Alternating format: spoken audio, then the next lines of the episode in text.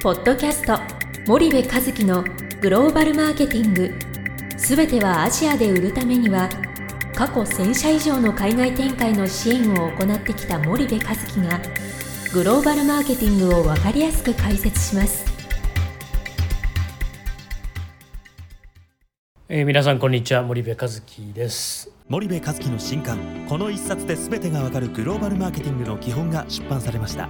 ぜひお近くの書店アマゾンでお求めくださいえーと、前回までですね日本企業に共通する失敗の法則みたいなお話をずっと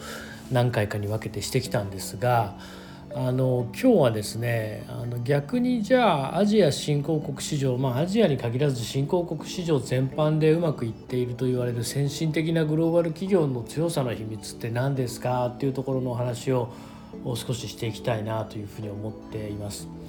で結論から言うとあの彼らの強さの秘密みたいなもの3つに分類できるなというふうに僕は思っていてでその3つについてまあ今回1回でおそらく話しきれないと思うので、えー、何回かに分けてお話をしていきたいなというふうに思います。でまず最初の1つ目なんですがあのやっぱりその先進的なグローバル企業と言われている企業というのは、まあ、B2C でも B2B でもあの同じなんですがあの先駆者メリットをこう最大化するためのその早期の展開、えー、または経営判断が非常に長けているというふうに思います。あのこれも基本的になんかその欧米の企業は、えー、動きが速くて日本企業は動きが遅いなんていうのは一般的には言われていることで皆さんも十分ご承知のことと思いますけども。まああの ASEAN なんかではですね日本企業は NATO だというふうに呼ばれていてあのこれどういうことかっていうと No Action Talk Only で NATO というふうに揶揄されてるんですけど結局大企業があの何人も首揃えていろんなこと聞きに来るよと。なんだけど結局一向にビジネスが進まないと。いうことでまあ No Action Talk Only と。いうふうにまあ揶揄されてて。で数十年前一昔前はですね日本企業が来るっていうだけでもう熱烈歓迎ムードだったんですがまあ今なかなかそうではなくなってきてる。僕もすごく懐かしいなと思いますけどまあ今から20年ぐらい前ですかね。2000年、えー、ぐらいの時にまあ中国2002年とかですかね中国に行くともう僕らみたいなのが行くって言ってもですね、工場に横断幕を張って熱烈歓迎でこう迎え入れられたのをよく覚えてますけどもまああの、今はそんなことは全くないとむしろ日本企業うんそうですかというなんか何も決まらないよねっていうそういうまあ印象が非常に強いと。でなんでこんなことになっちゃったんだろうというところのお話なんですがその先進的なグローバル企業と日本企業のその絶対的な違いこれまあ早い彼らは早くて日本企業は判断が遅いということなんですけどもその彼らのそのはやは同じ企業なのになぜ彼らはそんなに早く判断ができるのか。えー、同じその企業で働く人間なのになぜそんなに早く判断ができるのかっていうところなんですがそれってやっぱりその組織として早く判断するっていうことがその仮に早く判断したことで間違いを犯したとしてもですねそれがこう良しとされる文化があってどういうことかというとその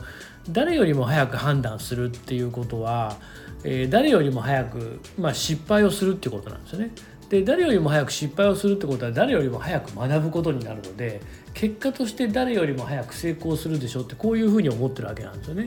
でここで言ってる先進あのグローバル企業って私、まあ、この20年間そのいわゆる P&G とかネスレユニーバといった企業の現地法人のあのそれなりのポジションの方たくさんインタビューを、まあ、してきましたけどもその中でえ共通して聞こえてくるのがあまあこういう類のこと。だから結局その彼らってまああの1980年代中盤前半ぐらいにはもうあの ASEAN をマーケットというふうにあの完全に捉えていて、えっと、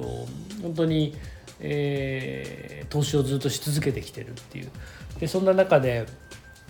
まあ、日本の消費財メーカー出遅れたわけなんだけどもそれでもその判断ができるっていうのはもうそういうことで結局その鼻からその成功するなんて思ってないわけですよね。鼻から成功しようとも思っていないと。でその失敗があるからそれが積み重なって強いては成功につながるって話で一方で日本企業の場合は本社に戦略がないんだけども兵隊のように駐在員を飛ばして気合と根性で何とかしろという話になるのでもう戦術で戦わせるわけですよね。戦略はないんだけども戦術で戦わせると。ただ前にもお話しした通りその戦略の悪さとかなさっていうのは戦術ではカバーできないので、えーこっちの方向に進めというのが戦略だとするとどう進むかっていうのが戦術であってそもそものその示した進む方向が間違ってたらどんなに頑張って進んでもですねそれは間違った方向にしか進まないので一生ゴールには到達しないのと一緒でね。その戦略っていうのはすごく重要になってくるんだけども。でこの先進グローバル企業がなぜその戦略に長けてるかっていうこともまさにこういうことで早く動くことで早く失敗して早く失敗することで早く学んででそして誰よりも成功する。これってなんか国を見てても思うんですけどアメリカの強さってまさにそうですよね。日本では考えられないようなことがこう起きるんだけどもその起こっていることがまさに国としての学びになってってそして強くこう成長していくっていうかですね。基本的に日本の場合はあのまあ危ないことはダメだし失敗はノーだしっていう文化がやっぱりずっとこう強く根付いてしまってるっていうのがあるのであの、まあ、それは企業としてもそうなってるんだけども、まあ、致し方ないとは致し方ないんだけども世界で戦うと思うとやはりそこを改善しないと価値はないですよというお話でした。はいじゃあ時間が来ましたので今日はこれぐらいにしてまた次回お会いいたしましょう。本日のポッドキャストはいかがでしたか？番組では森部和樹へのご質問をお待ちしております。皆様からのご質問は番組を通じ匿名でお答えさせていただきます。podcast アットマーク spyder grp.com ポッドキャストアットマークスパイダー grp.com までたくさんのご質問をお待ちしております。それではまた次回お目にかかりましょう。ポッドキャスト森部和樹のグローバルマーケティングこの番組はスパイダーイニシアティブ株式会社の提供によりお送りいたしました。